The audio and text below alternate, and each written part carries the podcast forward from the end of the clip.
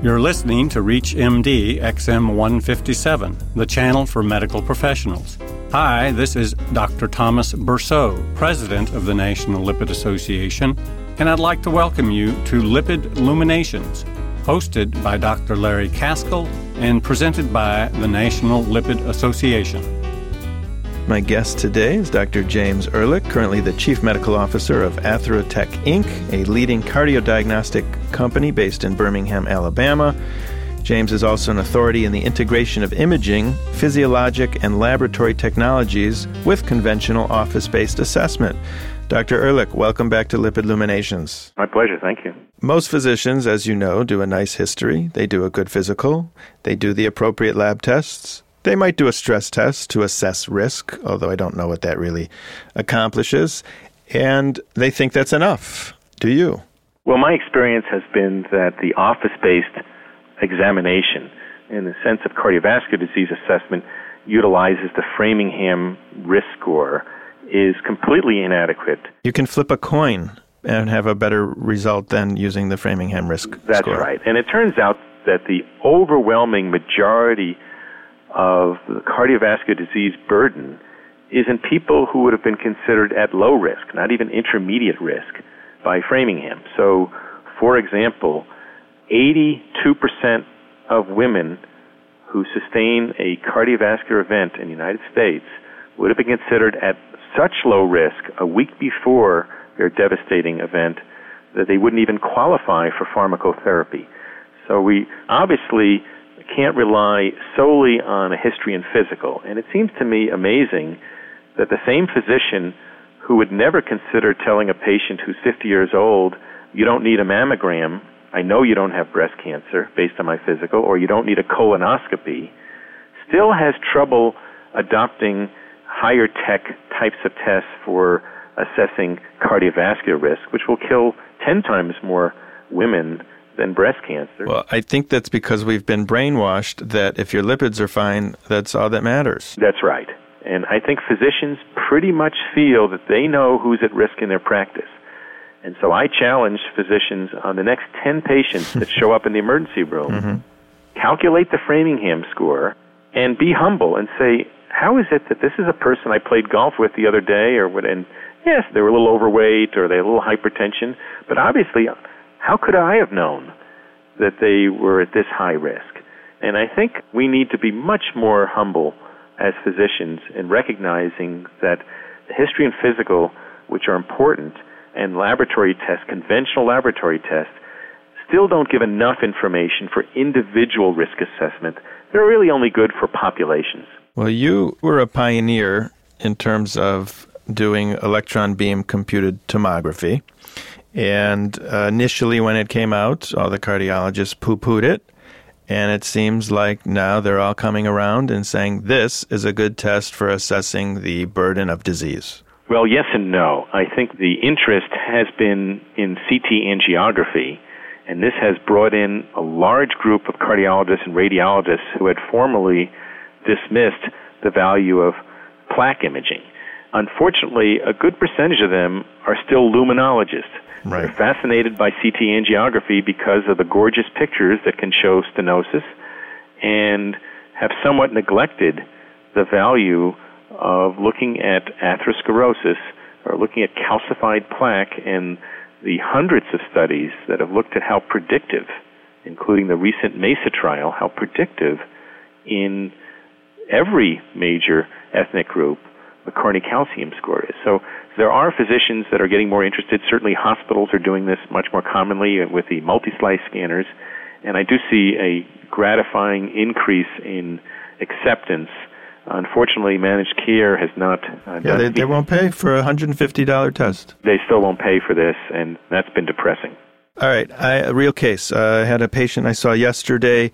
He's been on Vytorin for probably 10 years. His lipids are fine. He had a E EBCT two years ago with a calcium score of 1. We repeated it. I got the results today. His calcium score now is 10, two years later. My understanding is that you should see a progression of 30% per year. So he should really only be at, you know, about 2. Am I correct? Well, not really. And it turns out you are correct But the problem is, is that a score of one could easily be a score of zero, and that you need to understand that somebody goes from a score of two to a score of four has not doubled. So there's a concept of interscan variation. I co-authored the only publication that can determine with only a 1% false positive rate whether a score going from, let's say, 2 to 10 represents true progression or is it just interscan variation. And so this is a formula that's published in a radiology journal. We use it for most of our research because, as you can imagine, we want to tell a patient whose score went from three to six that I'm sorry you've doubled. Mm-hmm. Turns out that that's well within the accuracy of these technologies, and the person may not have changed at all. All right, so he's coming in next week. What do I tell him? One to ten. I would tell him that it's now likely you do have very, very mild, we call it minimal, up to 10, atherosclerosis. And I would reassure this person that the fact that it is minimal and we're going to treat you at least as aggressively as I would have treated you if you didn't have the scan itself. And if it's a young person and that score of 10 is greater than average for that young person, for example, a 40 year old woman should have a score of zero. And so a score of 10 tells us that they have a process that's going on more aggressively than it should be. If you've just tuned in, you're listening to Lipid Luminations. I'm your host, Dr. Larry Kaskel. My guest is Dr. James Ehrlich, and we are discussing high tech approaches to assessing vascular risk.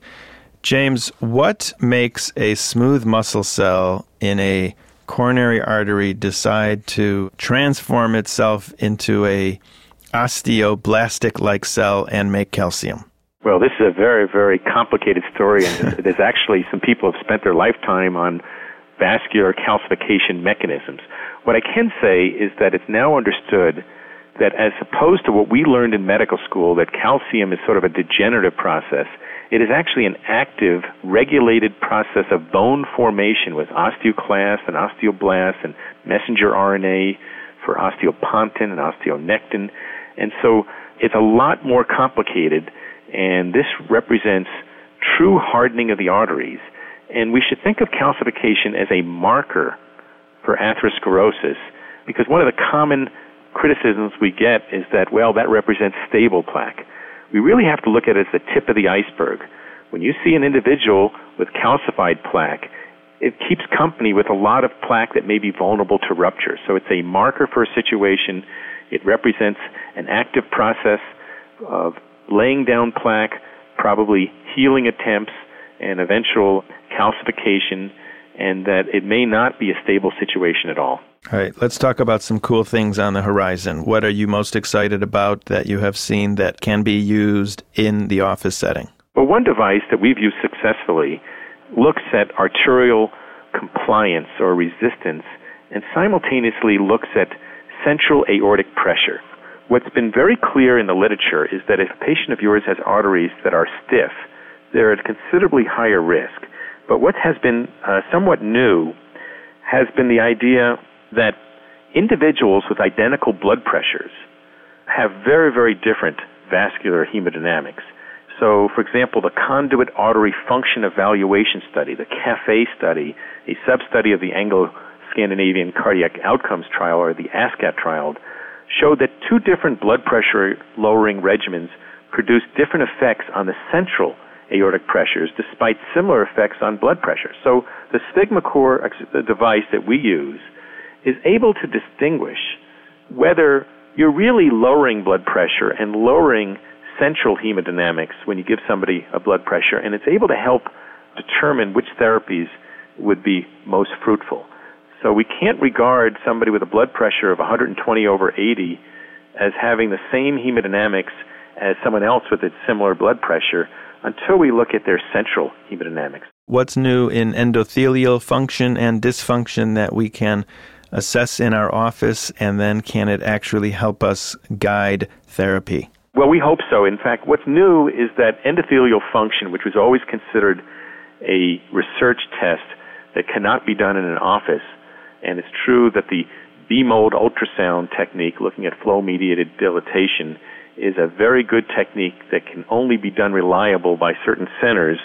Now there are two office based technologies that allow the clinician in their office to get a sense very simply of endothelial function, which is really the most sensitive indicator of vascular health.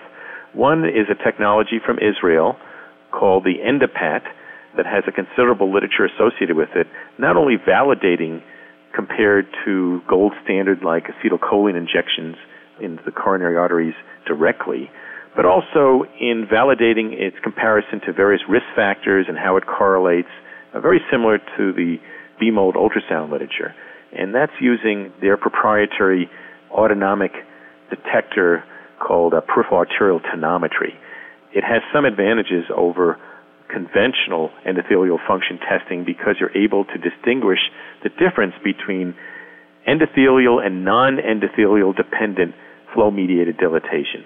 The other device that we're um, looking at is very new from a company out of Houston called Endothelix, and the device is called the VENDYS device, and it has a different way of looking at endothelial function. It doesn't use flow mediated dilatation, it's looking at thermal reactivity after a stress which would release nitric oxide. And we're now exploring as a company Atherotech is exploring a relationship between this company and diaDexus that makes the Lp-PLA2 test in developing a program called CardioNexus, which would be the first office-based suite of coronary risk assessment tools that any physician could use in the presumably low or intermediate risk patient to further stratify their risk. So we're looking at the combination of vascular function, so physiology, and important biomarkers.